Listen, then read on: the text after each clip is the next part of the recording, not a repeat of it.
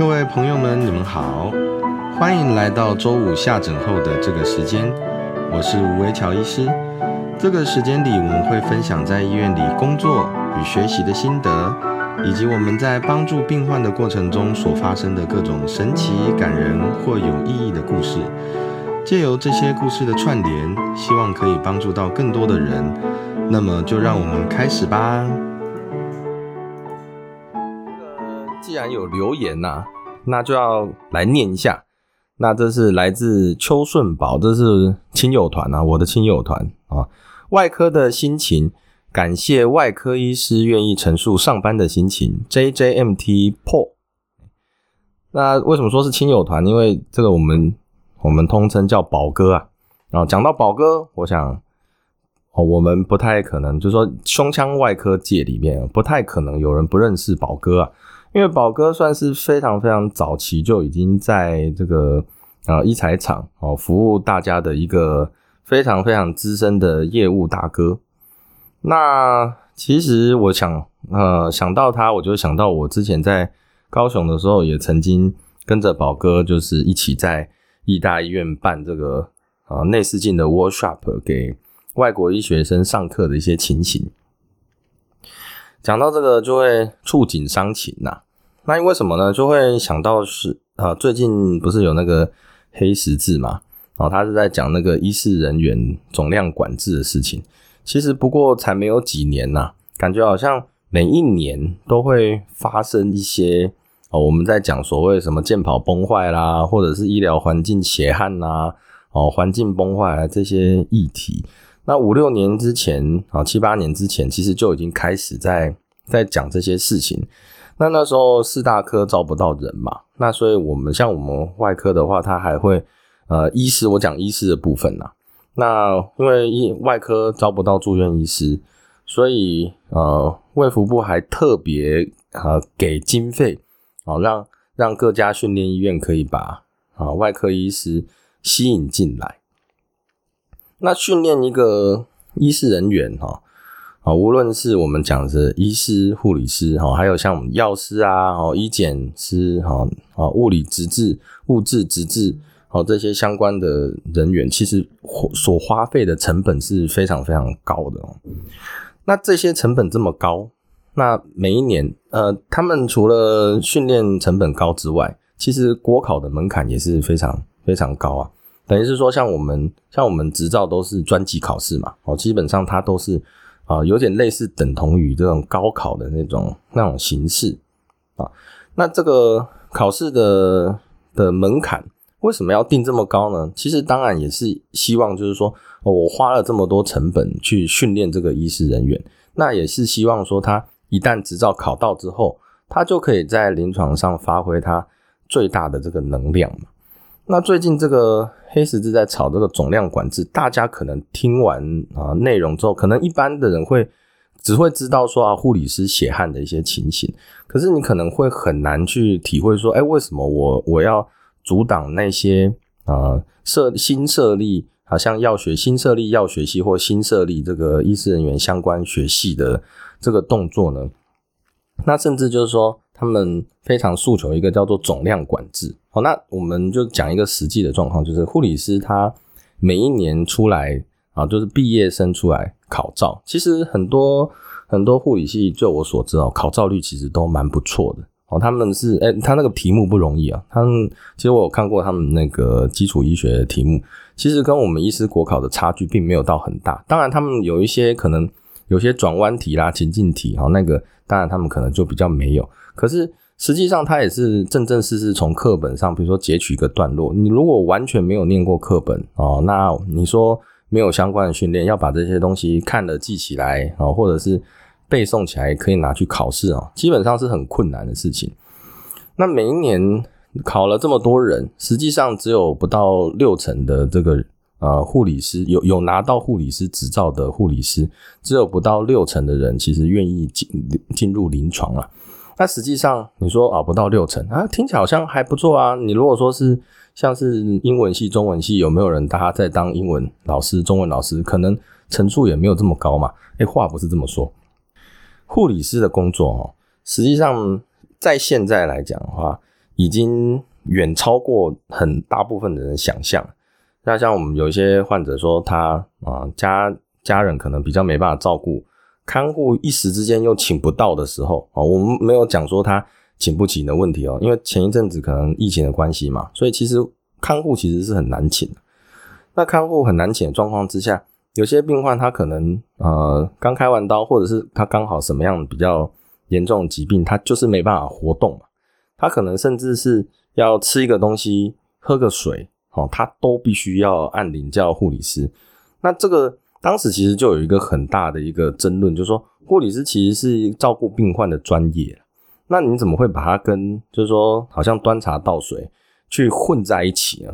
那这个这个事情哈，在疫情期间其实更严重啊。怎么说呢？疫情期间不是有所谓的专责病房嘛？那前一阵子也有一个啊，我们碰到我。算啊，我们医院说第一批进到专责病房的患者，他说啊，当时的状况真的是非常的呃，非常非常可怕啊！就进到专责病房里面的时候，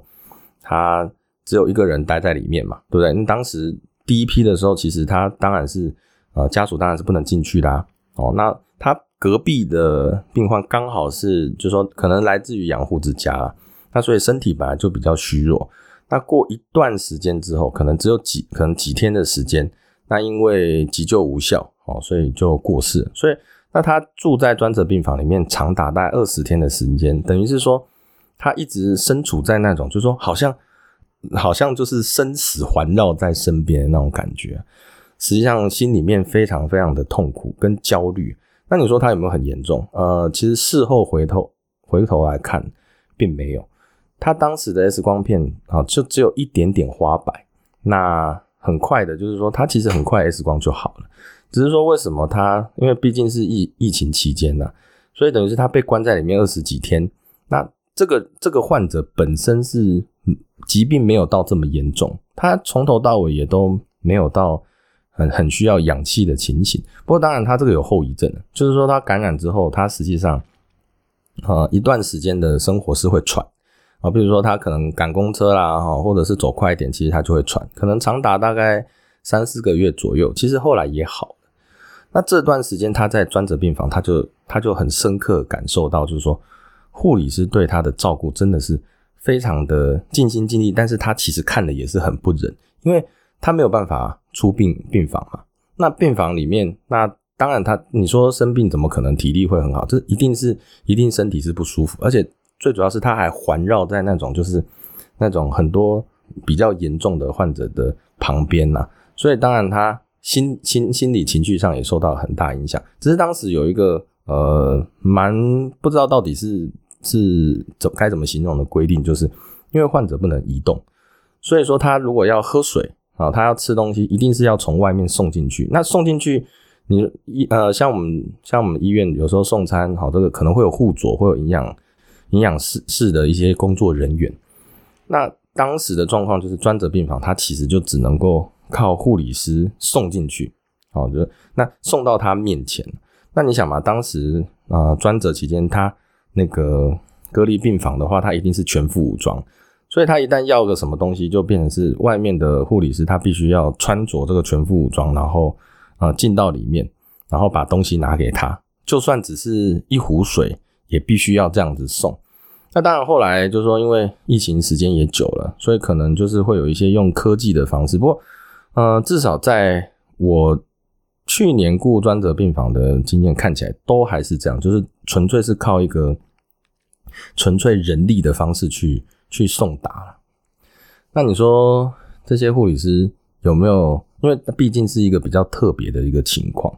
但是他们平常。就很常被某呃一些状况所绑住，就是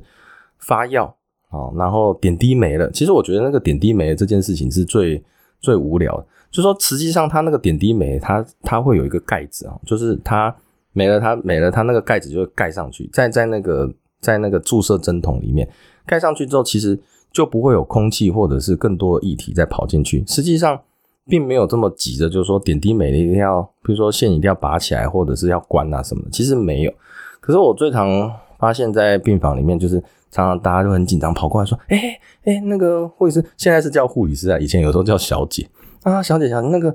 点滴没了，点滴没了，赶快帮我关这样子。其其实不用哦，其实不用。那还有像什么点滴回血啊，对，其实这些都竹繁不及备载啊。那平常他们被这些事情所缠住，那你说他，然后他又要写记录，所以护理师基本上在病房哦，呃，上班下班啊、上班交班，下班交班，写记录，那那个工作之繁重啊！如果你看得到那个护理，就现在的健保快一通，不知道看不看得到，但是病历应该都看得到。其实我们很多病例其实是会去参考护理记录的一些叙述，因为台湾蛮奇怪，护理记录是中文，而且它是写的很很口语化，就是说他真的是在叙述这个病人的情形。那我我看到的我们护理师的那个护理记录都哇，真的写的非常的详实，而且又很生动。好，比如说啊，病人什么时候下床啊，啊有发生呼吸喘啊，哦量血氧是多少啊，当时的生命真相怎么样？哦，其实他记录的非常详实。那你说他要完成这些详实记录，他需不需要花时间？要。他要花非常的时间，但问题是这些记录他根本没有时间在上班时间完成啊！他上班时间就不断的啊，就是有人说他点滴没了，有人点滴回血哦，那有人啊，就是可能要出去要请假哦，然后又有说谁没办法动啊，突然就是呃有人比如说拉肚子啊，哦有人在呕吐啊、头晕啊，什么大小各种事情，所以。其实护理师在病房真的是啊，可以说是繁重到一个很难以想象的程度。那台湾的民情又啊，我我觉得这可能跟这可能你说民情哦，或者是说你是说是不是一个国家社会在在演进的时候，他他会有这种会有这种还就是说有一些人。人思考上没有跟上的地方，我发现，我发现很多人要谈论这个呃医疗专业这件事情，其实他是会觉得晦气的。哎，怎么说呢？我我举个例子，我举个例子。那这个例子不一定是非常好啊，不过大家可以参考看看。就是说啊、我最近刚刚碰到一个病患，他就是前一阵子手术嘛出院。那手术期间的时候，因为他是受伤的哦，所以他就有朋友问他说：“哎。”最近状况怎么样？那他就拍了他那个伤口盖着纱布的那个照片，盖着纱布哦，并没有直接，当然也不会有人刻意说要照伤口的照片出去给人家看嘛，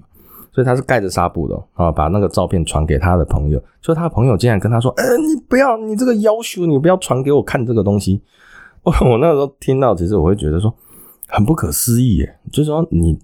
呃生病的是你，为什么结果竟然是？你的朋友在那边好像鬼吼鬼叫那种感觉，但这个听一听就会觉得说是一个是一个莞尔的事件呐、啊。那实际上你就会发现说，台湾的人哦，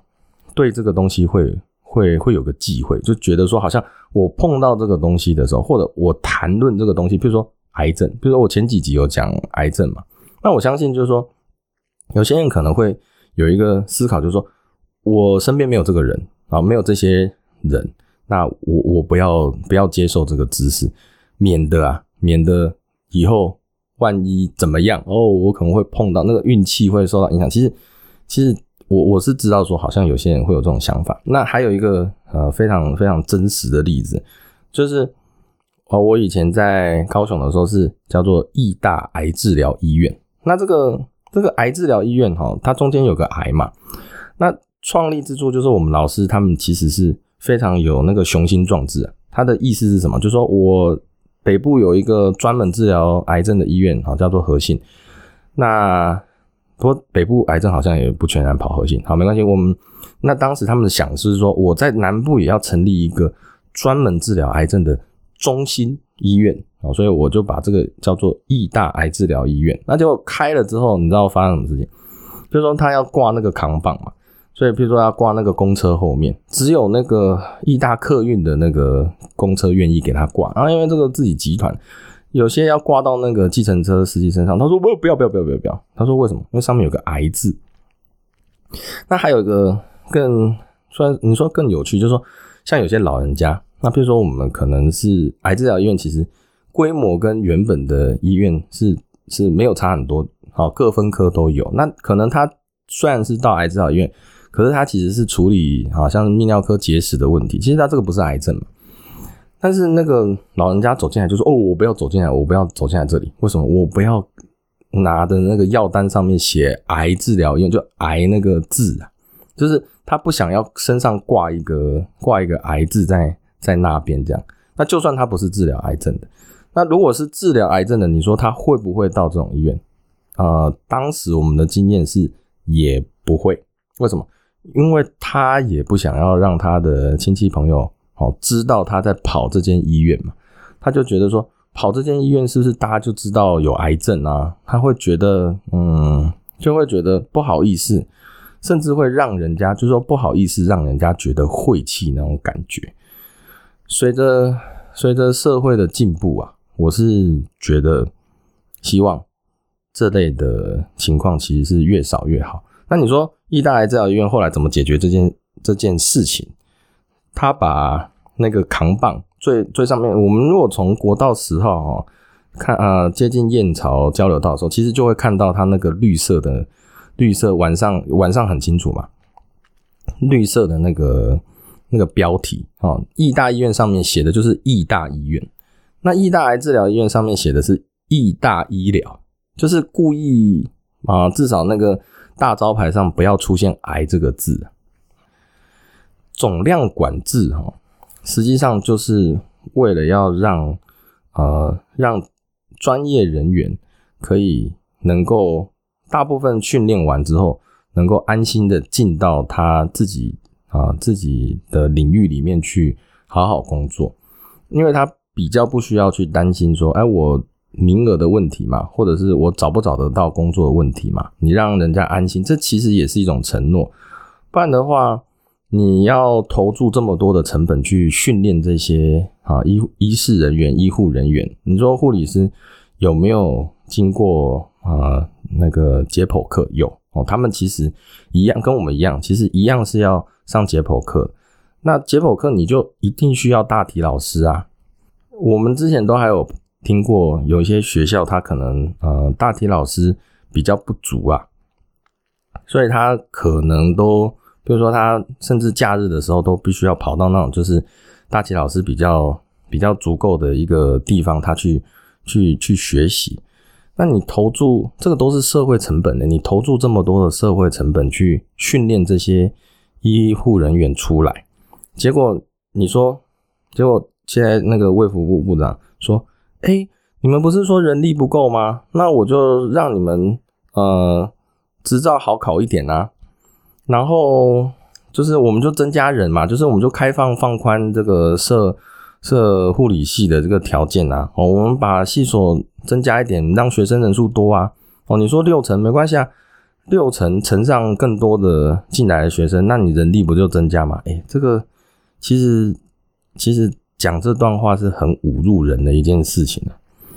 这种从这个地方就可以很明显看到，可他这个。卫福部部长感觉好像没有一线临床经验，不过依照他的过往经历哈，应该是有了。他他是有有在临床一线服务过哦，就很像大家常常在讲说，呃，陈那个前卫福部长是是是牙医嘛，那他其实也都真的待过一线临床，但问题是，你前面部长其实有弄出一个医材上限，那个时候。那个时候才有一群人正在那边反弹嘛，就是说跟大家呃去解释说，到底为什么一财上线一设下去就是会劣币驱除良币啊？哦，其实这个我们前几集应该有讲过，你一旦上线设下去，好，那实际上便宜的啊，就是成本比较低的医材，其实就会迅速攻占占这个我们的医疗环境嘛。那现在你就又现现在卫福部长怎么感觉好像那种都一样，就是。我他不理解为什么增加更多学生进到护理系啊，不但没有解决问题，而且大家反弹这么大。他说他不理解，那我我觉得应该是他不理解，我们不理解他的不理解。那总而言之，就是你如果真的在一线临床待过，你不可能讲出这种话。你要想哦，好像我们我们刚刚不是提到说，我跟宝哥啊，跟跟宝哥他们在高雄的时候，在义大的时候，那时候呃，为了要办那个 workshop，然后做做内视镜的 workshop，要把那我们就是用动物实验，那动物实验现场啊，宝哥他们就会提供。像是什么超音波斜坡刀、自动缝合枪啊，哦，那当然还有一些内视镜的器械。那动物实验中心其实是会准备，那让这个医大医大不是有外国医学生吗？哦，让他们外国医学生可以进到这个 workshop 去参加啊实做的这个课程。简单讲就是让他们实际体验用内视镜在动物上面手术的这些过程，这样。那你说实验动物需不需要麻醉药？所以它其实也要有麻醉科医师诶，然后他要要有麻醉的设备。那你说他们器械整理什么的需不需要护理师要？所以他们那时候是假日哦，就是请护理师加班，当然要给加班费啊。哦，请他们加班出来帮忙啊，弄这些器械哦。那然后啊，算是让他们这个课程可以顺利的进行进行下去。那我们我们当然就是。负责去告诉他，要说哦，你这一台刀那个啊，什么怎么看呐？哦，内视镜怎么打？啊然后器械怎么进出啊？这些，这实际上是一个团队哈，通力合作之后，他才能够完成。那我们也是让外国医学生去体验这种体验这种啊团队，然后你手术绝对不是只有一个人哦，然后你还会有这些器械，还会有这些，这些都是社会投注的成本。啊，我们帮助外国医学生上课，其实当时也有就是以他自己的住院医师训练这个动物实验啊。全台湾哈，其实有一个很大的，我们讲这个内视镜的这个微创中心，实际上是在张斌秀传那边。那我在我最早是在阿兔的时候，其实就就被派去过一次。那个时候派去的时候哈。实实际上，他们医院是不不可能让我们知道说你训练这样，你你去这样训练一次，到底要花多少钱？哇，那个花的钱，那基本上都是很难 很难形容啦，几十万一定是有啦。那你说整体来讲，你又不可能只办动物实验，对不对？你还要请国外大师，就是远端连线，有时候甚至是 demo 的。那你 demo 当然没有错，demo 主办单位会花到钱。可是那个花的钱，你跟他们准备 demo 的一些啊一些用心的程度，那个不能计量嘛，对不对？所以呃，你社会投注了这么大的成本去把啊医师人员啊医护人员训练出来，那你说好，那我们就感觉好像很很财大气粗，说啊没关系啊，那我们你你们大家觉得临床不好待，反正我们就是多训练一些学生嘛。反正总是会有吃苦耐劳的人愿意留下来，这个这基本观念就不太对了。如果啦，如果如果听到这边啊，大家有什么样的想法的话，哦，我真的很希望就是说，大家可以在我的粉丝团或者是在我们 podcast 上面留言，哦，那我知道。那或许就是说，嗯，或许大家只是一个资讯交换上一个一个不对等而已。就是说，你可能会觉得说，听起来怎么感觉好像很多地方，嗯，不知道到底为什么这个医师人员要去争取总量管制，哦，那或许啊，就是说，只是有一些可能啊，我们认为理所当然的东西，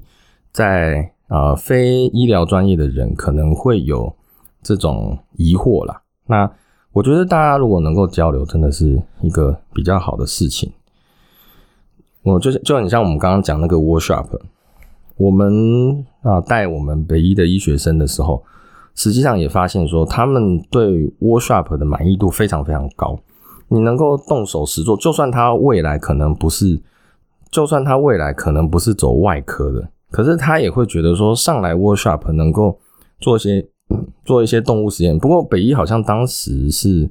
呃，比较没办法做到像我们以前在医大做那种比较大规模的那个动物实验，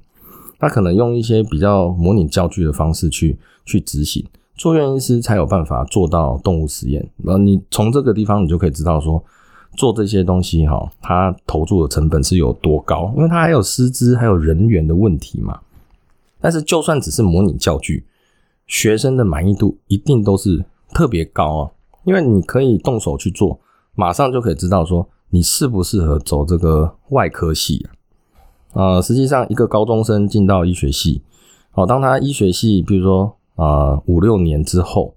你说他马上就知道说自己的能力或者是说自己的兴趣在哪里吗？呃，不可能啊，不可能。就算是现在我们讲说啊，我们现在不是在推行，就是说高中生要有生涯规划，所以你今天进到大学的时候，哦，你可能啊，你就是要啊去寻找你的兴趣。啊，那去看你的呃产业的动态，来知道说你的未来你要从往哪个方向努力。其实医学系也是一样，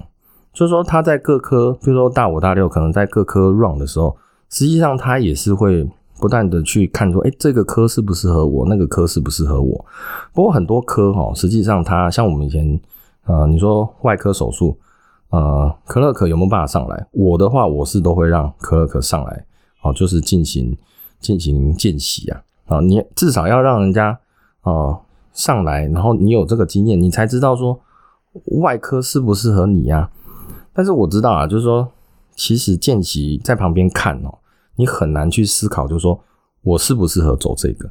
所以如果说今天就算只是模拟的也好啦，就说模拟一个手术的一个过程啊，让他自自然自己去操作，那其实很快就会知道说到底适不适合。走这个这个外科系啊，那我们的教育其实就我觉得蛮缺这类，就是说真的把学生丢进所谓的就是说呃临像我们是临床嘛，哦，真真的把学生丢进完全的临床，让他自己去想办法解决某些事情。那我当然没有错，临床上因为有太多的风险，我们是不能承担的。所以不可能说让学生啊想出一个方式，然后才治好一个病人，当然不可能这样。不过你如果用模拟的，用一些呃用一些真实的案例、真实的情况，我相信学生一定会学得更好。我相信各行各业都是一样。那你就知道说做这种模拟、做这种真实啊，其实所需要的教师资源、人力资源哦、社会资源，其实都是非常高的。那你又要感觉好像财大气粗去丢资源，说把学生让他多一点，那他们不进不进临床没关系，这其实是本末倒置。那最后最后我还是要想讲一下，就是说医师的选科哈，我们今天大概就是先大致讲一下四大科与否了哦。那四大科或者是非四大科，还有一些选科的一些细节哈。我是打算可能我们下下次的时候再讲，因为下次下次节目应该是会请我的老师，啊，就是我在北医的老师郭汉斌教授，哦，真的讲一个那轻松聊一个题目。那所以我们今天就是讲一下四大科跟非四大科选科大概是怎么选啊？实际上这个一般应该也知道，就是说四大科大概才会比较致力于重症部分的研究了。所以，如果说今天在选科的过程中发现，就是说可能对重症真的有一个很大的热忱，那我还是因为我自己是四大科的，所以我还是蛮希望，就是说如果对重症有一个足够的热忱哈，那尽量可以进到重症。不过重症因为它也是一个投注资源非常大，尤其前一阵子疫情期间哈，其实大家应该会更可以去呃感觉到。重症资源哈，实际上是一个嗯非常珍贵的一个，算是因为它又牵涉到设备嘛，又牵涉到人员，所以分当我们疫情来的时候，大家很多重症患者其实他分配上其实出现很多的困难，那你就知道说平常的时候，其实你应该要投注足够的资源去建立这种重症的单位哦，重症的研究也好。那我当然还是希望，就是说，至少是不是社会价值观不要再去啊，再去卡在，就是说啊，我我们要用的时候再来讨论呐。哦，没有，现在还没有用吗？至至少我现在还没有用到吗？不要跟我讨论这个事情。那我我是希望大家可以啊，慢慢去去多听这些观念，或者是至少听些这些故事啊，听听我们的故事也好。好，那今天时间大概也到了，那我们下次再见喽，拜拜。